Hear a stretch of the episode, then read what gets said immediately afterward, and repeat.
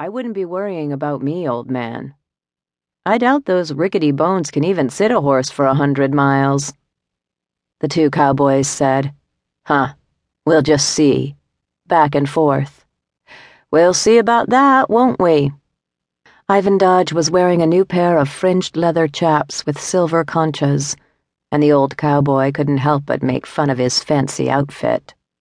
When they mounted up and loped off as their pocket watches marked five, they were still exchanging barbs about the young cowboy's sense of direction, famously bad, and the old cowboy's bones, famously stiff, which amused everyone greatly. The gamblers were in high spirits, and they told and retold the best retorts to newcomers as they arrived wanting details about the start of the race. The day took on the atmosphere of a summer fair. Spectators congregated at the three change stations, but by far the largest crowd gathered at the Buffalo Stone, which was the finish as well as the start of the race. Town families walked the short distance to the stone, and farmers and their wives and children came on horseback or in wagons from all directions, by road or cross-country. They brought picnics. A fiddler showed up, no one seemed to know him, and he played jigs and folk songs to entertain the women and children. The local newspaper man took pictures, although he wasn't much interested in the farmers and their families, and wished he could ride with the two cowboys and capture the race as it unfolded. Like the gamblers, all he could do was wait for the finish. The two riders went north from the stone, past the Torgensen homestead, past the Swan Valley Cemetery with its one lonely marker for Herbert Swan, the first settler in the area to die, then along a soft dirt road for twenty miles, all the way to the Lindstrom place and the new schoolhouse, the first change station.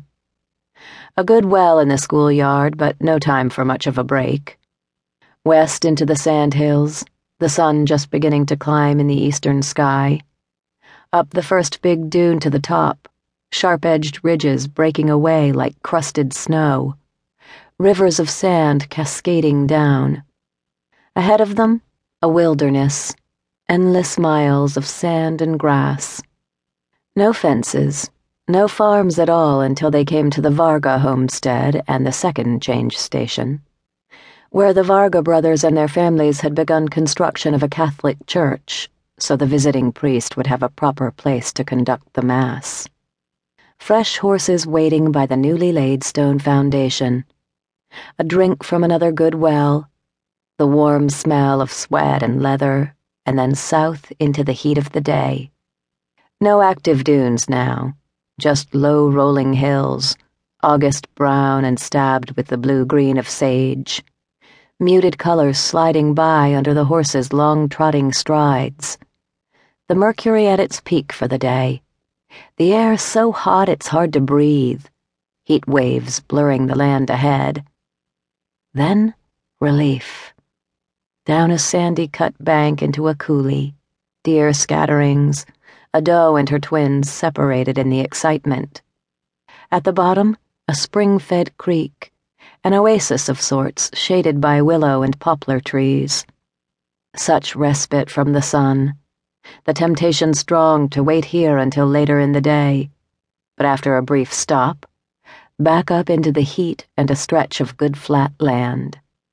Farms cropping up again on this stretch, small clapboard houses and newly erected pasture fences, newly patented wire gates to open and close, and then the east-west rail line where someone has planted a Union Jack, and people are waiting for the last change of horses. Twenty-five miles to go in the blistering sun, straight east through open grassland, soft rolling hills, an endless graveyard of bleached cattle bones, sober reminders of the previous winter storms. The rise and fall of landscape, the monotony of up and down, twenty-five miles going on and on and feeling like the whole hundred all over again, until finally the creek that winds toward Juliet. Water for man and horse, then up and out of the draw, the pace quickening with the sound.